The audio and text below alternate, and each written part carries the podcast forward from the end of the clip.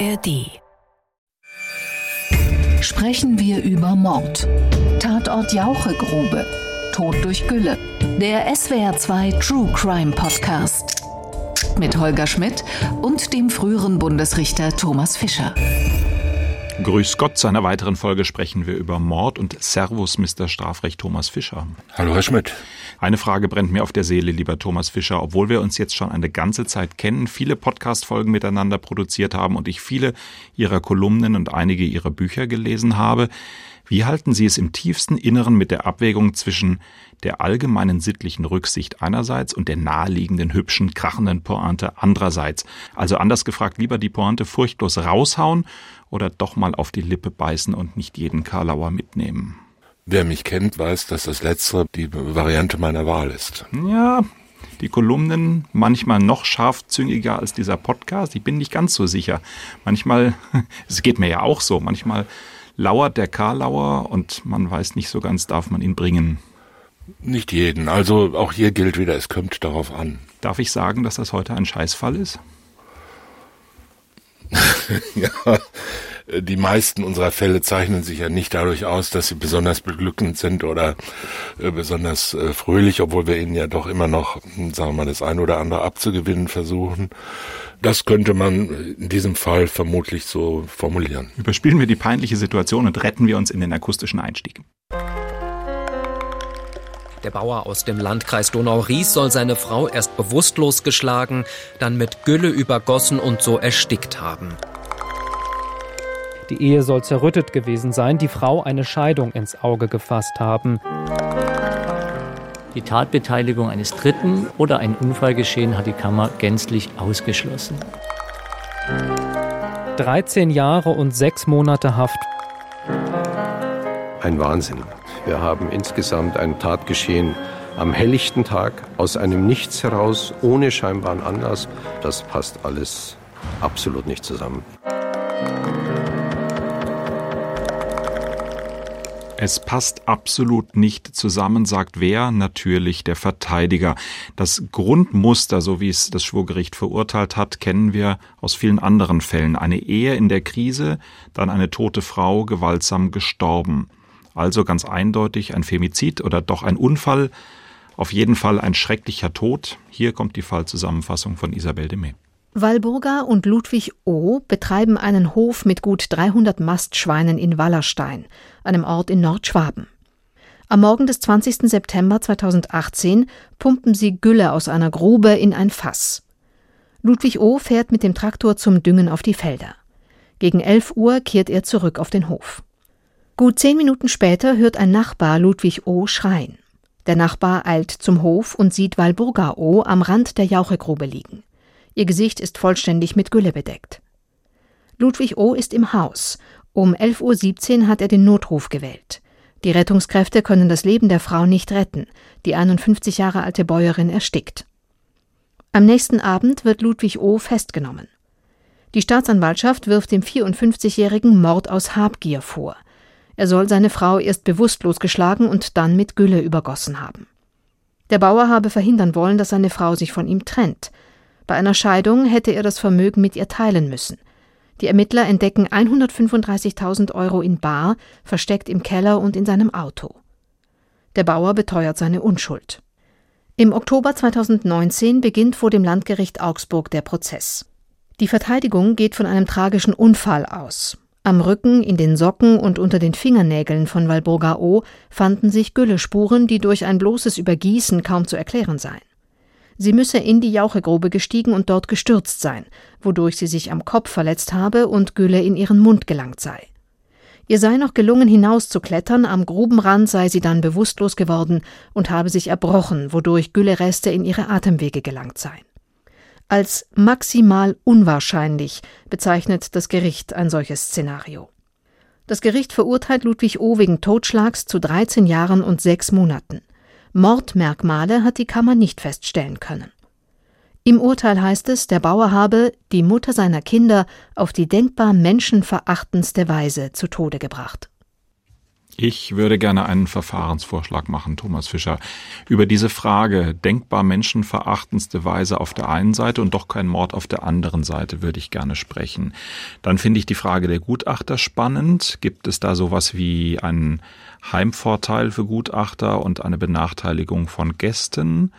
Und dann die Frage der zwölf Minuten. Ist dieses ganze Tatgeschehen, das ist ja das, was den äh, Verteidiger, glaube ich, mit als meistes in diesem Fall weiterhin stört, ist dieses ganze Tatgeschehen oder der Unfall oder was auch immer passiert ist in zwölf Minuten eigentlich so darstellbar, wie es die Kammer gesehen hat. Wenn Sie einverstanden sind, müssten wir uns nur noch darüber verständigen, wo wir anfangen. Vielleicht die Frage, ist das, ist das ein Mord? Warum ist es kein Mord? Äh, die denkbar menschenverachtendste Weise ist ja im, im Urteil ein derartiger Superlativ, dass ich mich gefragt habe, wie kann man das ins Urteil reinschreiben, wenn man doch gleichzeitig die Mordmerkmale alle verneint hat. Ja, die äh, Staatsanwaltschaft hat ja Mord angeklagt und zwar Mord aus Habgier.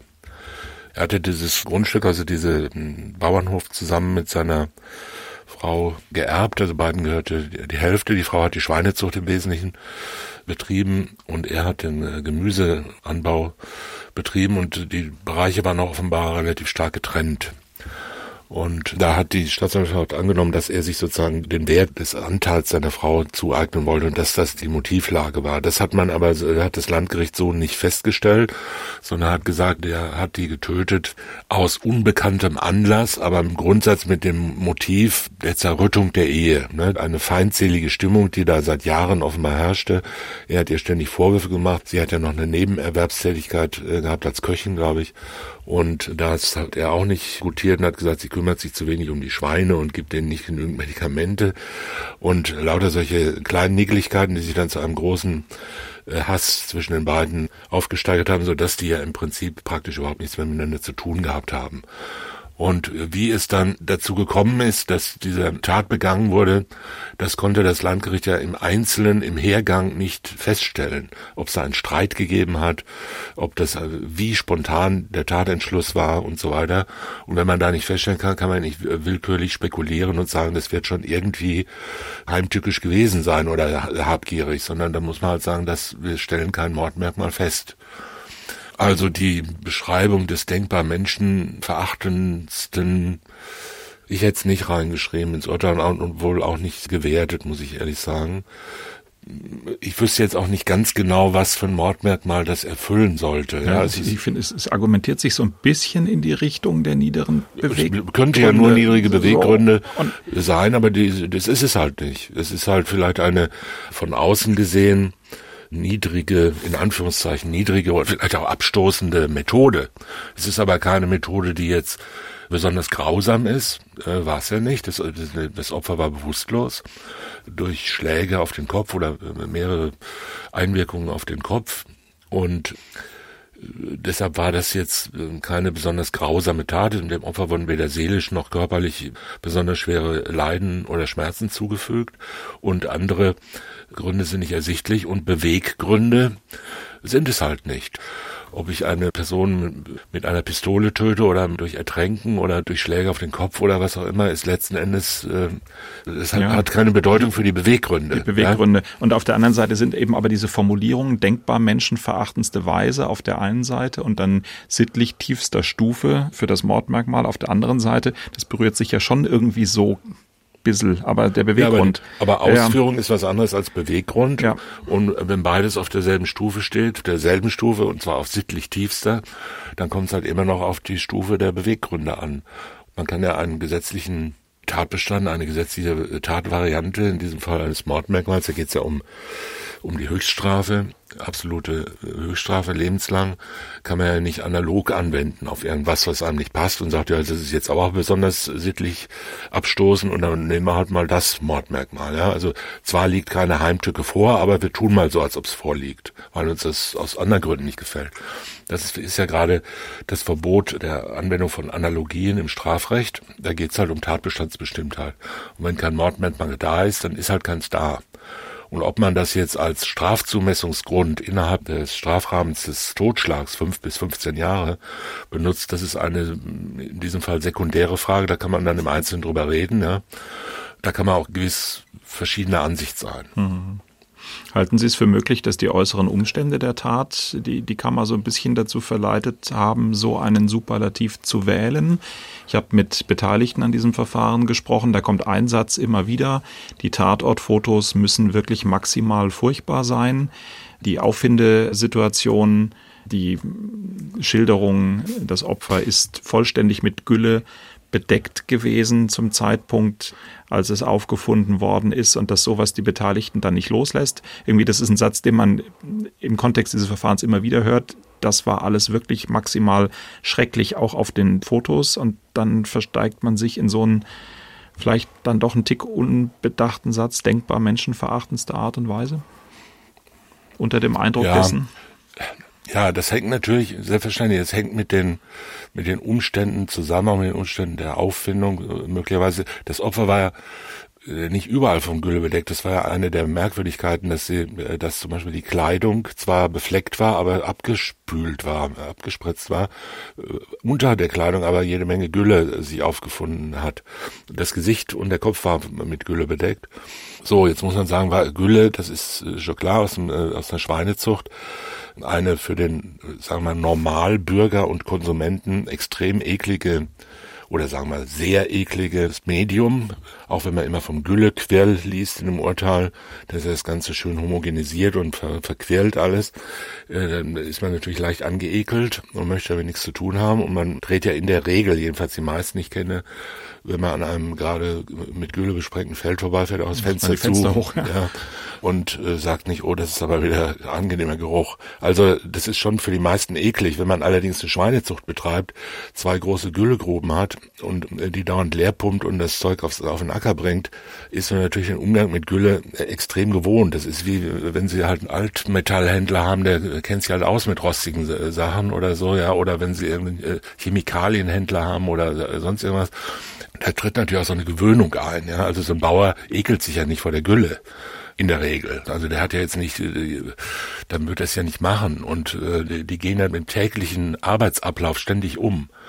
Und äh, Gülle wird in riesigem Umfang produziert von 300 Schweinen und muss irgendwie da eingeleitet werden und alles stinkt halt immer so ganz leicht danach. Das heißt, das ist natürlich auch eine Szene, wo sich die Empfindsamkeiten von Richtern eines Schwurgerichts und der hier beteiligten Geschäfts- und Lebenskreise doch deutlich unterscheiden. Also auch da muss man, kann man vielleicht so einen kleinen Abschlag machen. Bestimmte Berufe sind halt relativ nah dran an bestimmten Mitteln und auch haben andere Vorstellungen davon. Wenn Sie einen Schrotthandel betreiben und so eine große Presse haben, dann könnte es vorkommen, dass, und man jetzt auch noch einen Totschlag begeht, könnte es vorkommen, dass man die Leiche in diese Schrottpresse reintut, damit sie verschwindet. Da würde man als normaler Mensch auch sagen, das ist ja was ganz Schreckliches und Fürchterliches und kein Mensch kann sowas tun. Es hat aber auch kein Richter im Landgericht eine Schrottpresse zu Hause und schmeißt da den ganzen Tag über tonnenweise Altmetall rein. Also, also Hörerinnen und Hörer, wenn Sie andere Hinweise haben, melden Sie uns bitte Vorsitzende Richter ja, mit Schrottpressen. Das, das war jetzt nur eine kleine ähm, Analogie, die ja in der Erklärung oder in der nachträglichen Erklärungsversuchen anders als im Strafrecht erlaubt ist. Ja, mir ist bei der Vorbereitung noch etwas aufgefallen, da kann ich jetzt klug daherreden. Gibt es eigentlich einen Unterschied zwischen Jauche und Gülle? Wenn Sie schon so fragen, darf ich jetzt mal sagen, wird es wahrscheinlich einen geben, aber ich kenne ihn nicht. Ich antworte mit Ihren Worten, es kommt darauf an. Äh, tatsächlich ist es wohl die Verwendung der Worte regional unterschiedlich. Also äh, einig ist man darüber, dass Jauche immer flüssig ist und äh, bei Gülle je nach Region gemeint ist, dass da auch noch Einstreu, Stroh, sowas mit runtergemixt ist oder mit dazugehört gibt aber auch Gegenden, wo die beiden Worte synonym verwandt werden. Wir verbuchen es als Bildungsauftragsbeitrag. Genau. Interessant ist ja, zwei sehr renommierte Gutachter haben sich den Fall angeschaut und es gibt sehr unterschiedliche Auffassungen. Und jetzt will ich mal die beiden Namen der renommierten Gutachter gar nicht in den Vordergrund stellen, weil ich eigentlich eher gerne die Frage stellen würde, auffällig ist, das Landgericht Augsburg folgt dem bayerischen, dem Münchner Gutachter und der mindestens genauso renommierte hanseatische Gutachter, den die Verteidigung äh, herbeigezogen hat, der zu einem anderen möglichen Ablauf kommt, der wird als quasi maximal abwegig klassifiziert in dem Urteil und in meinen Augen in einer Art und Weise, der es gar nicht bedurft hätte. Also man könnte ja auch sagen, nee, es überzeugt uns nicht oder es ist, wir haben es anders gesehen, aber es ist schon sehr deutlich, dass man das hier vom Tisch wischen will. Da habe ich mich gefragt, gibt es da sowas wie ein Heimvorteil oder ein Gastnachteil? Tendiert äh, eine Kammer dazu, eine Kammer, nicht die Augsburger, einfach eine Kammer dazu, sowas wie Lieblingsgutachter zu haben? Und ist man so offen, wie man es sein sollte, für eine andere Sichtweise eines nicht so bekannten, aber vielleicht doch auch sehr erfahrenen Gutachters? Ja, das muss man, glaube ich, unterschiedlich beantworten. Also solche, in Anführungszeichen, Heimvorteil muss man auch wieder differenzieren. Dass man äh, irgendwo sitzt und sagt, ja, bayerische Gutachter sind besser als hessische oder hamburgerische oder berlinerische, das glaube ich ist heute, findet man sicher nicht mehr an, an Gerichten. Also kann ich mir jedenfalls nicht vorstellen. Oder äh, alle Gutachter aus äh, Augsburg sind schlecht und die aus München sind gut. Das ist, glaube ich, denkt kein Richter ernsthaft. Heimvorteil im Sinne von, den kennen wir schon gut, ja, und so weiter, dann, den nehmen wir immer.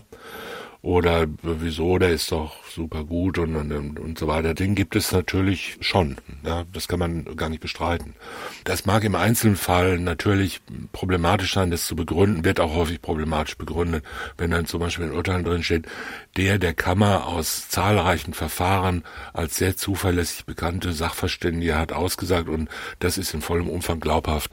Und dann kommt irgendwie so ein extrem kompliziertes äh, rechtsmedizinisches, chemisches, toxikologisches oder sonstiges Gutachten, wo man ganz sicher sein kann, das hat keiner von den Richtern jetzt wirklich verstanden. Und die geben dann wieder, was der Sachverständige gesagt hat, fünf Seiten lang chemische Formeln, wo man weiß, die schreiben einfach nur das Gutachten ab. Ja? Und er hat das aber mündlich erstattet und das ist nicht per se rechtsfehlerhaft. Stattet der Gutachter ja mündlich und wenn man das nicht versteht, muss man so lange fragen, bis man es versteht. Das ist die Aufgabe des Gerichts. Und dann müssten die das in eigenen Worten eigentlich besser wiedergeben. Stattdessen schreiben die das Gutachten ab, als ob sie sich das alles mitgeschrieben hätten und das jetzt noch auswendig repetieren könnten. Das ist sicher nicht richtig. Und äh, Zuverlässigkeit weiß man auch immer nicht genau, was das bedeutet. Es kann ja nicht sein, dass er immer pünktlich ist oder, oder dass er immer ganz, ganz schnell die Akten zurückschickt oder sowas. Das ist, äh, spielt ja keine Rolle für die Qualität des Gutachtens wenn damit gemeint ist, es stimmt immer alles, was der sagt, dann müsste man halt im Grunde genommen sagen, muss man behaupten, wir haben das auch immer alles ganz genau verstanden, was der gesagt hat und der hat immer recht gehabt. Ja, das wäre jetzt das Einzige, was qualitative Zuverlässigkeit wäre das Einzige, was davon Belang sein könnte. Daran kann man im Einzelfall dann manchmal zweifeln. Dritte Frage. Gibt es so eine gewisse Vorurteilslage, was die gerichtlichen und die von Verfahrensbeteiligten eingebrachten Gutachten betrifft, ja, gibt es. Das ist ja der, die Aufgabe zum Beispiel eines Verteidigers, das Interesse des Mandanten zu vertreten.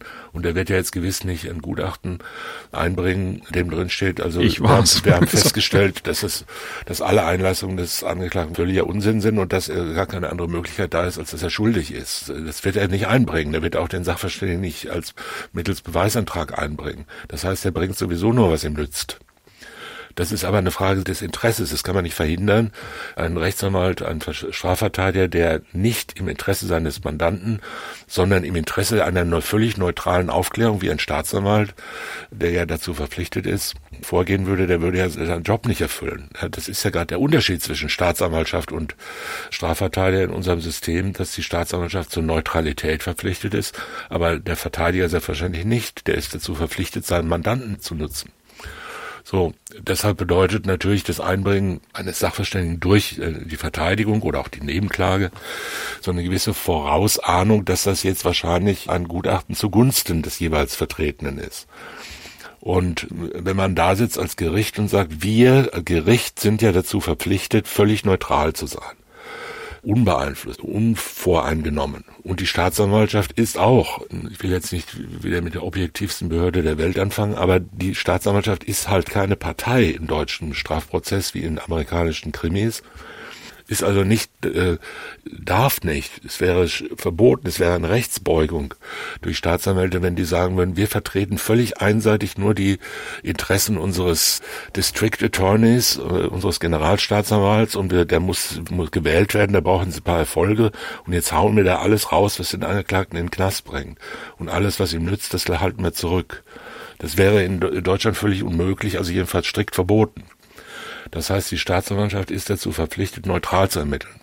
Das ist übrigens meine Lieblingsszene bei Harrison Ford auf der Flucht, äh, wie er da an der Staumauer steht und der Staatsanwalt ist es, der ihm hinterhergerannt ist. Bevor er runterspringt, äh, schreit Harrison Ford noch, ich bin unschuldig und der Staatsanwalt schreit ihn an, das ist mir scheißegal. Ja, ja genau, objektivste Behörde der Welt. Gut, muss ich zugeben, kenne ich nicht. Also das heißt, das Gericht geht natürlich davon aus, dass die Auswahl von Sachverständigen, es ist ja auch immer eine Frage des Selbstbildes, dass die Auswahl der Sachverständigen durchs Gericht oder durch die Staatsanwaltschaft nach objektiven, sinnvollen Gesichtspunkten erfolgt und nicht danach, was man sich davon für Ergebnisse verspricht. Diese Erwartung ist nicht immer gerechtfertigt, muss man mal ganz klar sagen. Ja? Also es gibt schon auch, sagen wir, relativ interessengesteuerte Sachverständigenbenennung durch Staatsanwaltschaften und Gerichte. Ne?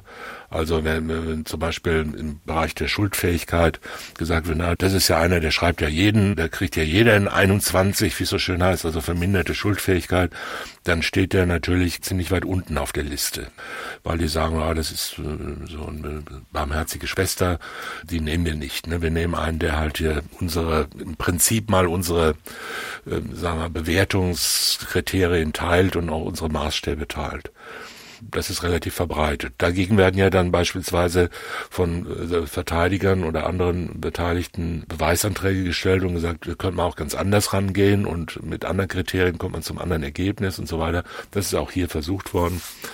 Das ist immer eine Frage des Einzelfalls und ist nicht immer ganz schwierig und die Abgrenzungen sind nicht ganz einfach. Aber im Grundsatz wir reden jetzt nicht über den konkreten Fall, sondern äh, das, was ich sage, betrifft so einen allgemeinen Grundsatz muss man sagen, ja, es gibt so eine gewisse Abneigung, so eine gewisse Vorsicht gegenüber sogenannten Parteigutachten, also von Parteien eingebrachten Gutachten, die jetzt nicht parteilich sein müssen. Ja, Verteidigung, zwingend. Nebenklage. Ja, genau, ja.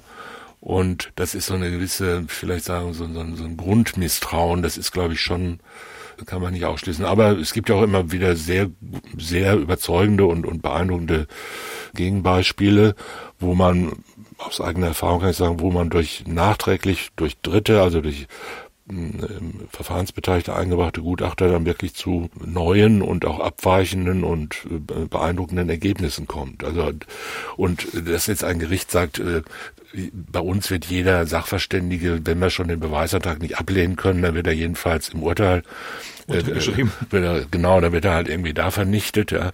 Egal mit was für Argumenten, irgendwie kriegen wir den schon klein.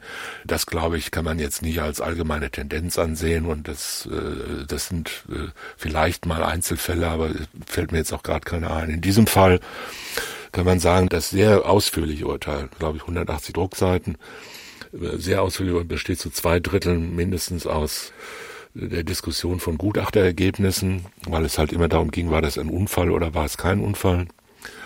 Rechtsmedizinischen äh, Gutachterstreit, der sehr schwer nachzuvollziehen ist, also von Laien sehr schwer nachzuvollziehen ist wo immer gewisse Möglichkeiten übrig bleiben, die man auch nicht versteht. Und das weiß man schon über die Aspiration von Gülle in die Lunge und äh, wie es funktioniert und, und wie was passiert sein kann.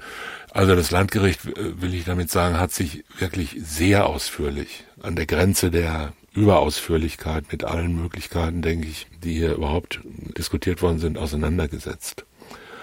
Und äh, dass man jetzt aus dieser Konstellation, dass es dann dem einen Gutachter gefolgt ist und dem anderen nicht, jetzt herauslesen könnte, dass da eine vorurteilsgeladene Stimmung war, das würde ich so auf keinen Fall sagen. Nee, die andere Frage ist, dass man aus den Formulierungen, die dann ja, das ist das ist das letzte, was ich sagen wollte.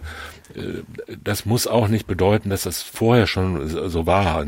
Es kann auch einfach sein, dass bei der Abfassung eines Urteils, der schriftlichen Urteilsgründe, dieses ganze Urteil atmet ja, wenn man ein bisschen Erfahrung hat, nachträglich noch den Geist der Hauptverhandlung, die glaube ich 30 Tage lang dauerte. Im Grunde genommen könnte man ja so einen Fall auch in anderthalb Tagen verhandeln. Ja. Dieser Fall ist 30 Tage lang verhandelt worden und zwar hochstreitig. Hochstreitig. Und es war ganz von Anfang an klar, dass es darum ganz oder gar nicht, um alles geht. Und das ist bis in die kleinsten Einzelteile alles diskutiert worden. Und dem Landgericht, was hier dann äh, das Urteil gefällt hat, war ja klar, dass dieses Urteil in die Revision gehen würde und dass man sich jetzt anstrengen muss, diese Beweiswürdigung so zu machen, dass das Urteil hält, in Anführungszeichen, dass es richtig ist. Das ist ja die Aufgabe des Gerichts. Die Gründe so darzulegen, äh, dass das Revisionsgericht dann sagt, ja, das ist akzeptabel, das passt so. Das kann bedeuten, dass man beispielsweise einzelne Gegenargumente besonders nachdrücklich bekämpft kann sein, ja. Da schreibt man halt nicht, das haben wir nach langer Diskussion dann irgendwie für so unwahrscheinlich gehalten, dass wir es nicht annehmen, sondern schreibt ihn, das, das war völlig nach Ansicht der Kammer von vornherein völlig ausgeschlossen, wobei von vornherein natürlich schon wieder hochgefährlich ist.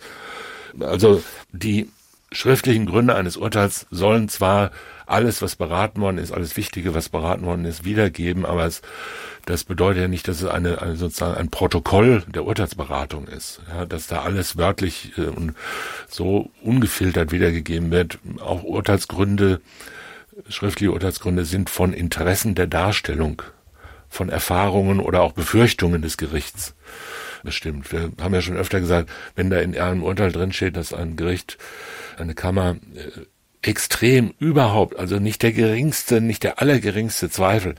Äh, es stand vollkommen außer Frage, dass so war, da kriegt man schon immer leichtes Grausen und denkt, die haben aber besonders Zweifel gehabt, ja, dass sie jetzt so oft schreiben müssen, dass sie überzeugt sind man ist entweder überzeugt oder nicht. Ja, man muss jetzt nicht also das immer noch weiter steigern, die Überzeugung.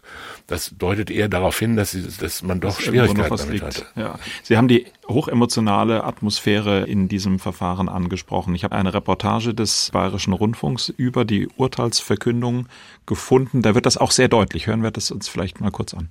Es ist eine Urteilsverkündung, die wohl keiner der Beteiligten so schnell vergessen wird. Die Vorsitzende Richterin hat das Strafmaß gerade bekannt gegeben. Da steht einer der Anwälte auf und verlässt aus Protest den Saal. Sein Kommentar später im BR-Gespräch. Ein Wahnsinn. 13 Jahre und sechs Monate Haft für seinen Mandanten. Das will Peter Witting nicht akzeptieren. Die Urteilsbegründung hört er großenteils nicht mehr. Anders der zweite Anwalt Nico Werning. Er ruft unfassbar, als die Richterin ihren Ausführungen nachgeht. Die verliert langsam die Geduld und bietet dem Anwalt an, es so zu machen wie sein Kollege.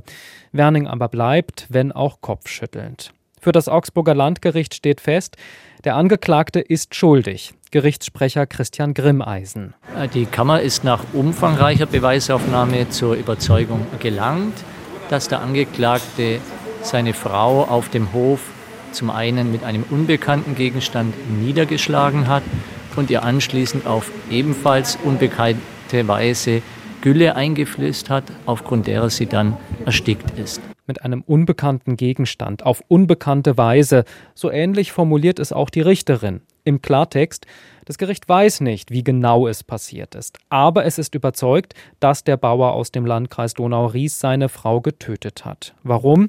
Dazu nochmal der Gerichtssprecher. Die Tatbeteiligung eines Dritten oder die Täterschaft eines Dritten oder ein Unfallgeschehen hat die Kammer gänzlich ausgeschlossen weil das Gericht diese Erklärungsansätze für völlig unplausibel hält. So aber bleibt unklar, was im Einzelnen im September vorletzten Jahres passiert ist in Birkhausen, einem kleinen Ort in Nordschwaben. Klar ist, am Ende lag die Frau des Mannes damals tot und mit Gülle übergossen neben einer Grube auf dem gemeinsamen Bauernhof. Die Ehe soll zerrüttet gewesen sein, die Frau eine Scheidung ins Auge gefasst haben. Auch soll es immer wieder Streit gegeben haben, zum Beispiel über den richtigen Umgang mit Schweinen auf dem Hof. Aber reicht das als Motiv für ein Tötungsdelikt? Und kann es überhaupt so gewesen sein, wie es das Gericht schildert? Die Anwälte finden, nein. Gehen Sie mal davon aus, äh, dass äh, für uns nicht nachvollziehbar ist, dass in einem kurzen, knappen Zeitgeschehen von ein paar Minuten all das vollzogen werden soll, was das Gericht als gegeben annimmt. Das passt hinten und vorne nicht. Wir haben insgesamt ein Tatgeschehen am helllichten Tag aus einem Nichts heraus, ohne scheinbaren Anlass oder erklärbaren Anlass. Das passt alles absolut nicht zusammen. Aus Sicht von Peter Witting ist es mindestens so wahrscheinlich, dass das Ganze ein Unfall war. So hat es die Verteidigung von Anfang an dargestellt und deshalb einen Freispruch gefordert. Wir können es nicht verantworten, jemanden in Haft zu schicken unter diesen Bedingungen. Unmöglich. Ein Strafverteidiger, der es nicht verantworten kann, dass sein Mandant in Haft geht, da würde ich sagen, da ist der Beruf gut gewählt. Bevor wir über den Ablauf sprechen, äh, Thomas Fischer, würde ich gern nochmal diese Empörung, die hier deutlich geworden ist, thematisieren. Vielleicht fangen wir an mit der Frage, der Rechtsanwalt rennt in der Urteilsbegründung raus Verfahrenshindernis wird das nicht sein, dürfen wird es tun, aber sonderlich professionell scheint es mir nicht zu sein, oder? Weil der Mandant ist doch derjenige, für den er da sein muss in dieser Sekunde. Nein, er darf es wahrscheinlich nicht, aber er tut es trotzdem und man kann auch nichts dagegen machen. Wir können ja nicht den Wachtmeister auf ihn hetzen und sagen, der wird jetzt an seinen Stuhl gefesselt. Man kann sowieso gegen Ungebührlichkeiten von Rechtsanwälten im Gerichtssaal noch relativ schwer was machen. Schwierig wird es halt, wenn die während der Hauptverhandlung rausrennen oder plötzlich Robe ausziehen, hinschmeißen und sagen, mit dieser Kammer spreche ich nicht mehr, dann ist der Angeklagte nicht mehr verteidigt, muss man unterbrechen. Den kann man aber auch nicht zwingen, wieder reinzukommen, muss man einen Pflichtverteidiger bestellen. Und da soll sich dann die Anwaltskammer drum kümmern, ob das jetzt menschlich erforderlich und zulässig war. Solange Strafverteidiger im Gerichtssaal keine oder auch andere Rechtsanwälte keine Straftaten begehen, ist man da als Gericht, muss man das einfach aushalten. Mhm. Ja, und sich da auf große Schreiereien einzulassen oder solche äh, Drohungen, die man nicht verwirklichen kann, auszustoßen, das ist ja, macht man sich ja selber nur lächerlich, mhm. muss man sagen. Ja, also man kann ja nicht sich da oben hinsetzen und seine ganze Machtlosigkeit durch Herumschreien oder Beteuerung der eigenen Fassungslosigkeit äh, offenbaren. Da muss man halt einfach so tun, als ob das völlig wurscht ist. Mhm. Muss man immer sagen. Ich habe es auch schon erlebt, kommt selten vor. Gut, dass man während der Urteilsbegründung rausrennt, kann auch sein. Es gibt auch Fälle, in denen Angeklagte dann die Urteilsbegründung, die mündliche Urteilsbegründung stören, indem sie permanent rumschreien. Oder Zuschauer beispielsweise Empörung und da hinten rumrandalieren, auch das gibt's dann muss man notfalls unterbrechen, notfalls ohne die weitermachen. Das kommt darauf nicht mehr an. Das Urteil ist ja gesprochen und wenn die die Begründung absolut nicht hören wollen, sie dürfen sich ja auch die Ohren zustopfen und sagen, ich, von diesem Gericht brauche ich keine Begründung. Man muss sie ja trotzdem geben, öffentlich.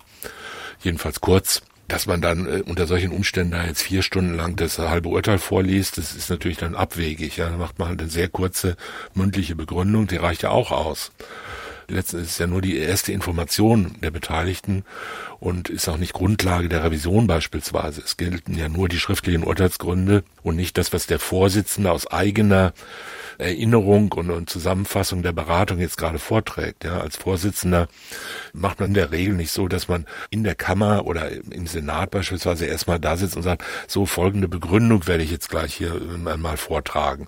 Jedenfalls im Regelfall, Routinefälle und so weiter, da schreibt der Vorsitzende sich halt, bevor er rausgeht, zehn Stichworte auf oder fünf oder auch zwanzig und geht raus und formuliert es frei. Die Kammer hat so und so entschieden und zwar aus den und den Gründen. Handelt die hauptsächlichen Einwände ab und sagt, entnehmen Sie den Rest an den Urteilsgründen, wir werden das da im Einzelnen darstellen. Es gibt aber auch Fälle, in denen Richter, wenn die Urteile beispielsweise schon vorliegen, schriftlich, also wenn ein praktisch schon Entwurf da war, das ist bei Tatgerichten aber selten der Fall, dass sie dann wirklich das Urteil vorlesen. Oder wenn, auch manchmal bei Oberlandesgerichten, bei großen Verfahren, dann ist auch so, dass die dann einen extra Verkündungstermin nochmal vier Wochen rausschieben oder drei Wochen rausschieben und bis dahin das Urteil schon fertig geschrieben ist. Dann setzt er sich dahin und liest acht Stunden lang das Urteil vor. Kommt vor den Sinn dieser Veranstaltung habe ich noch nie so recht erkannt. Und wir hatten auch schon Fälle, in denen die mündliche Urteilsverkündung äh, fast konträr unterschiedlich zu dem war, was nachher im schriftlichen Urteil stand. Das kommt auch vor, spielt aber keine Rolle, muss man sagen. Ja. ja. Das wird zwar gerne gerügt, ist aber völlig belanglos, weil es darauf nicht ankommt. Allein das schriftliche Urteil zählt. Was mich so ein bisschen an dieser ganzen Beschreibung des Kollegen vom BR naja, ich sag jetzt mal gestört hat, ist, dass diese ganze Schilderung von dem empörten Rechtsanwalt, der aufspringt und von dieser extrem kontroversen Verhandlungsführung ähm, hochemotional, dass das alles eins zu eins klingt wie das, was wir im Fall des Münchner Parkhausmordes besprochen haben, wo es eigentlich von der Atmosphäre ganz genauso gelaufen ist und genau die gleichen, auch mit Aufspringen und so, alles genau gleich. Und, oh Wunder, es ist auch genau der gleiche Strafverteidiger. Es ist Peter Witting, eben auch der Strafverteidiger im Münchner Parkhausmord. Darf ich da von Handschrift sprechen? Das weiß ich nicht. Die Menschen sind unterschiedlich. Auch der Umgang von Strafverteidigern, ich bin ja jetzt selber einer, mit solchen Fällen und mit den Fällen, die sie behandeln und mit den Gerichten und mit den anderen, ist ja völlig unterschiedlich. Es gibt sicher Strafverteidiger, die sehr viel Wert darauf legen, auch sich selbst darzustellen oder sich in einem extrem hohen Maße mit dem Mandanten und mit dem Fall und dem Interesse des Mandanten auch öffentlich zu identifizieren. Das ist äh, sicher Geschmackssache und da gibt es selbstverständlich Handschriften, es gibt halt auch andere. Das kann man aber nicht nach qualitativen Gesichtspunkten jetzt aus der Ferne beurteilen. Es spielt auch letzten Endes keine Rolle. Und die bloße Stellungnahme eines Rechtsanwalts, der sagt, das kann ja wohl nicht wahr sein, das ist ja unglaublich und so. Gut, wenn man in hohem Maß engagiert ist und seine Meinung da vertreten hat und diese Meinung auch wirklich hatte, was man ja mal unterstellen darf, dann ist man halt vielleicht geschockt, wenn das Gegenteil von dem rauskommt, was man erwartet hat. Hier war es ja offenbar nicht so, dass es praktisch nur eine, aus Sicht der Verteidigung überhaupt nur eine sinnvolle und äh, richtige Lösung geben können. Das würde ja vielleicht eher ich als Schwäche ansehen, dass man in einem solchen Maße sich irrt, ja, dass man da 30 Tage in der Hauptverhandlung sitzt und dann denkt, also da kann ja nur, es ist einzig möglich ist jetzt ein Freispruch. Freispruch, ja, so wirkt das auf mich. Ja, ja, und, und das äh, ist ja doch, sagen wir mal, da ist ja doch die Hoffnung der Vater des Gedankens und dass man dann sagt, jetzt bin ich aber davon, dass nicht das rauskommt, was ich will, bin ich aber dermaßen erschüttert, dass ich jetzt hier äh, am Rande eines Zusammenbruchs rauslaufen muss, das ist ja eher überraschend. Normalerweise hat man ja, wenn man erfahren ist, doch ein gewisses Gespür dafür, in welcher Spanne die Entscheidung jetzt ungefähr rauskommen ja. könnte. Ja. Dann in der Revision die große Diskussion und auch natürlich in der Hauptverhandlung schon die große Frage, das ist die Sache mit den zwölf Minuten. Aufgrund von, ich möchte das jetzt nicht zu kompliziert machen, aber aufgrund von verschiedenen Punkten waren die Ermittler sicher, dass der Ehemann um 11.05 Uhr den Hof wieder betreten hat, nachdem er vorher unterwegs war objektiv feststeht, dass um 11.17 Uhr der Notruf vom Ehemann aus äh, dem Haus raus getätigt worden sind. Dazwischen liegen zwölf Minuten. Und jetzt ist eine Argumentation oder eine Frage der Verteidigung gewesen, ist denn alles, was äh, da passiert ist, in diesen zwölf Minuten denkbar? Also ein Streit, ein Schlag, womit auch immer der die Frau bewusstlos gemacht hat und dann das entsprechende äh, Überschütten mit Gülle um 11.17 Uhr der Notruf. Und genau zu diesem Zeitpunkt kommt auch ein Nachbar an den Tatort, der sich auch wundert, wo ist denn der Ehemann? Er findet die Frau in dieser ekelhaften Situation da liegen. Und es stellt sich raus, ja, der Ehemann, der ist ja drin am Telefon und der Nachbar ist dann derjenige, der mit Reanimationsversuchen beginnt. Ich habe mich gefragt, was denke ich über diese zwölf Minuten? Für wie plausibel halte ich es und komme zu dem Ergebnis, zwölf Minuten ist eine doch vergleichsweise lange Zeit. Da kann eine ganze Menge passieren. Und ich finde das eigentlich gar nicht so abwegig, dass ein sich aufbauender Streit, ein Schlag, eine entsprechende Tathandlung in diesen zwölf Minuten geschehen kann. Ja, die Frage ist, ist, ja zunächst mal immer, ist es überhaupt möglich? Was wir vorhin in dem Zitat des Strafverteidigers gehört haben, dass er sagt, das ist ja gar nicht möglich. Das ist ja eigentlich so eine Mischung von Wertung und Tatsachenfeststellung. Er tut so, als ob es eine Tatsache sei. Aber das ist es natürlich nicht. Ja. Möglich ist es selbstverständlich. Ja. Es ist nur vielleicht unwahrscheinlich. Aber das Gericht hat ja mit allerlei Unwahrscheinlichkeiten zu tun, nur ganz wenigen Sicherheiten, nämlich dass die Frau tot ist. Und jetzt ist es so, wenn man zwei Menschen in einen, also jetzt mal ein banales Beispiel, wenn man zwei Menschen in einen Raum sperrt, der nur eine Tür hat und nach zehn Minuten die Tür wieder aufmacht und dann ist ein Mensch tot von den beiden und zwar erwürgt und dann wird man wahrscheinlich sagen, es liegt nahe, dass der andere den getötet hat. Ich dachte, hat. Sie sagen jetzt, wir brauchen Hercule Poirot. Ja. ja es, es liegt nahe, dass der andere den. Es gibt natürlich jetzt theoretische Möglichkeiten. Ja.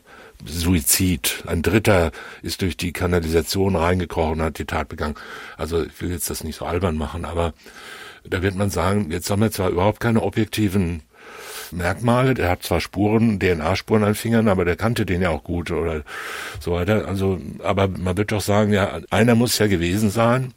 Und da nur einer noch lebt, wird's der wohl sein. Ja? Da muss man nicht sagen, wir wissen nicht genau, wie es passiert ist. Wir wissen halt, dass er tot ist, dass er erwürgt ist und dass nur einer in Betracht kommt. Ockhams Rasiermesser. So ist es. Und hier war es natürlich nicht ganz so albern eindeutig, sondern Darum geht ja das ganze Urteil. Da gibt es irgendwelche theoretischen Möglichkeiten, wie es anders gewesen sein könnte. Der Angeklagte hat sich irgendwie eingelassen. Unfall, die Frau sei in die Grube hinabgestiegen und dort hat sie sich irgendwie äh, an den Gasen geschlagen. Äh, erst ist sie da, hat sie sich an einem Güllegrill in den Kopf geschlagen, da hätte sie aber drei Meter weit springen müssen, weil es eine große Grube war. Und das hat, so hat das Landgericht das ausgeschlossen, ja, mit etwas alberner Begründung, sie hätte einen Hechtsprung machen müssen und so weiter muss man vielleicht so auch nicht ausdrücken. Aber diese Variante ist halt ausgeschlossen worden. Und dass sie da unten dann äh, bewusstlos geworden ist und das alles dann passiert ist und er sie dann rausgezogen hat, und so weiter, das hat das Landgericht halt ausgeschlossen. Und das Dritte, das die Tat begangen haben, hat das Landgericht auch ausgeschlossen. Und zwar jetzt nicht einfach nur mit der Begründung, wir glauben das nicht oder wird schon anders gewesen sein, sondern mit detailliertesten Darstellungen und, und Erwägungen bis in die winzigste Kleinigkeit. Und da haben die gesagt, dass erstens geht das in zwölf Minuten, zweitens ist das in sich plausibel Drittens ist das vereinbar mit den rechtsmedizinischen Feststellungen, wo in dem Körper sich Gülle gefunden hat, im Magen, in der Lunge und so weiter. Und wie das Ersticken durch Aspirieren und Verschlucken von Gülle dann stattgefunden haben kann. Das ist alles miteinander vereinbar. Und die anderen denkbaren Varianten sind mit diesen Ergebnissen insgesamt nicht vereinbar. Und dann bleibt nur eine Möglichkeit übrig. Ja, und dass da plötzlich eine vollkommen äh, fernliegende weitere Möglichkeit, äh, noch was anderes passiert sein könnte, das wird ja noch niemals von der Verteidigung behauptet. Ja, sondern die sagen ja nur, man hätte das halt, man hätte nicht überzeugt sein dürfen. Ein Urteil beruht ja darauf, dass das Gericht nach dem Ergebnis der Hauptverhandlung überzeugt ist. 261 StPO. Und diese Überzeugung muss begründbar sein. Es darf keine bloße Vermutung sein. Und äh, diese Begründung, die muss man auch darstellen und rational vermitteln können. Ich denke, das tut das Gericht in diesem Urteil in hohem Maße. Ich weiß es nicht besser, sagen wir so. Und der Bundesgerichtshof hat die Revision als offensichtlich unbegründet abgelehnt, soweit es den Schuldspruch betrifft, und zurückverworfen und äh, hat offenbar auch keinen Rechtsfehler in dieser Beweisführung gesehen aus der Distanz aus der ich das jetzt betrachte, aus einer quasi revisionsrichterlichen Instanz, sehe ich auch keinen Rechtsfehler darin.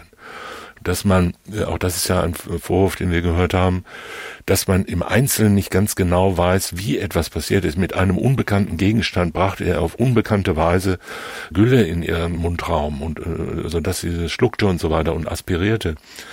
Das ist ja eine Feststellung, die wir ganz häufig treffen. Im Moment der Tat ist ja ganz selten jemand dabei, der das alles videografiert oder äh, mitschreibt und sagt, dann fügte er erst den Schlag und dann den Schuss und dann so weiter. Das sind ja aufwendige Ermittlungen, was da, welche Verletzung zuerst zugefügt wurde. Dann wird gesagt, es kam zu einem Streit, der so eskalierte, dass er sie schlug oder sie ihn oder, oder er ihn schlug so, worüber die jetzt gestritten haben, wie genau die Beleidigung jetzt war, die ausgetauscht wurden, das lässt sich ja allenfalls vermuten, ja, und äh, das ändert aber nichts daran, dass er das A den B dann schließlich halt umgebracht hat. Und da kann man sagen, mit einem unbekannten Gegenstand auf so einem Bauernhof in der Nähe der Güllegrube, da liegen jede Menge Gegenstände rum. Und wenn man äh, zwölf Minuten Zeit hat, kann man die natürlich auch noch irgendwo wieder wegtragen und irgendwo hinhängen oder sonst was. Also man weiß es nicht, ja. Und das Landgericht hat festgestellt, ich kenne den Hof nicht, kenne die Güllegrube nicht. Wir wissen es nicht, aus welchem Anlass. Das war, Anlässe für Gewalttätigkeiten sind unendlich.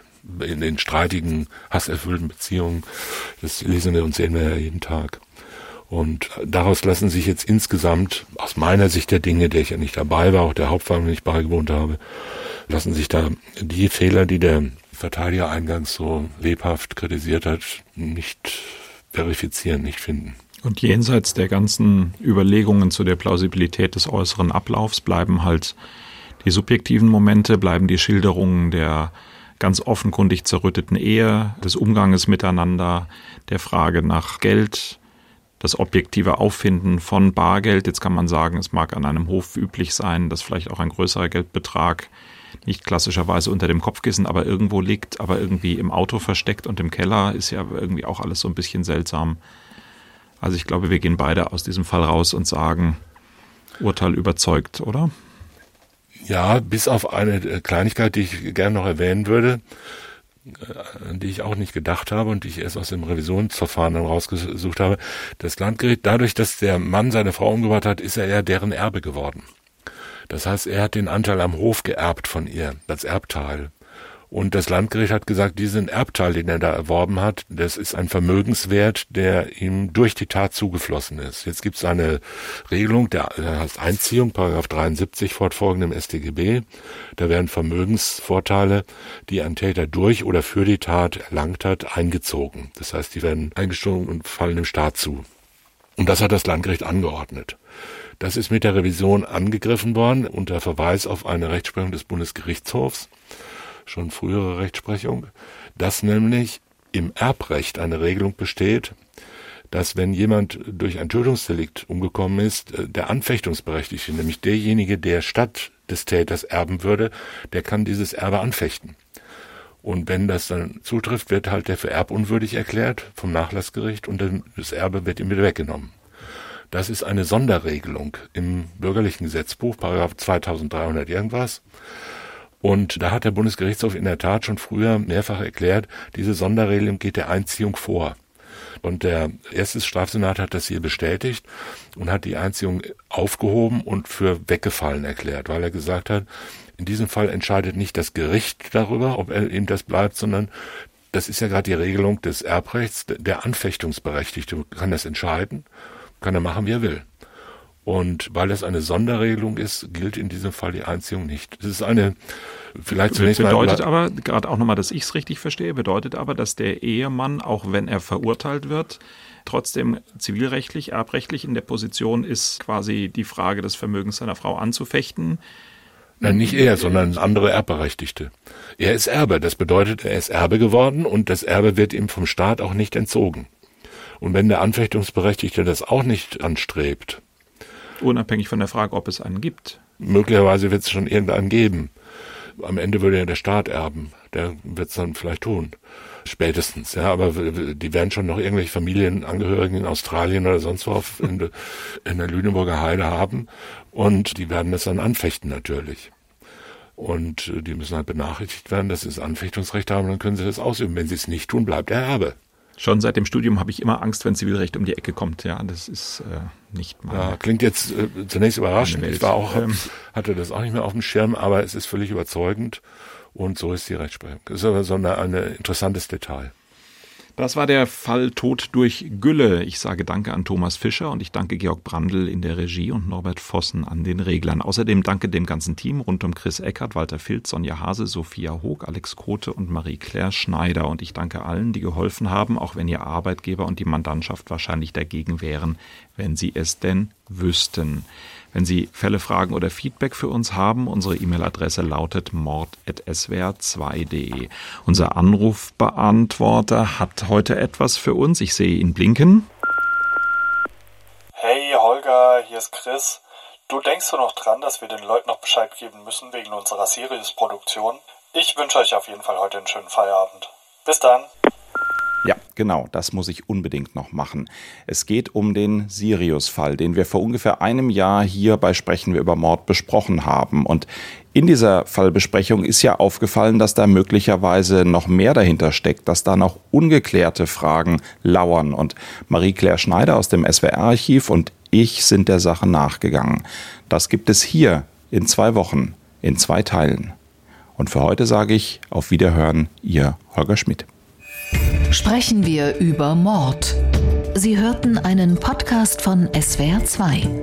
Das komplette Podcast-Angebot auf swr2.de. SWR2 Kultur neu entdecken.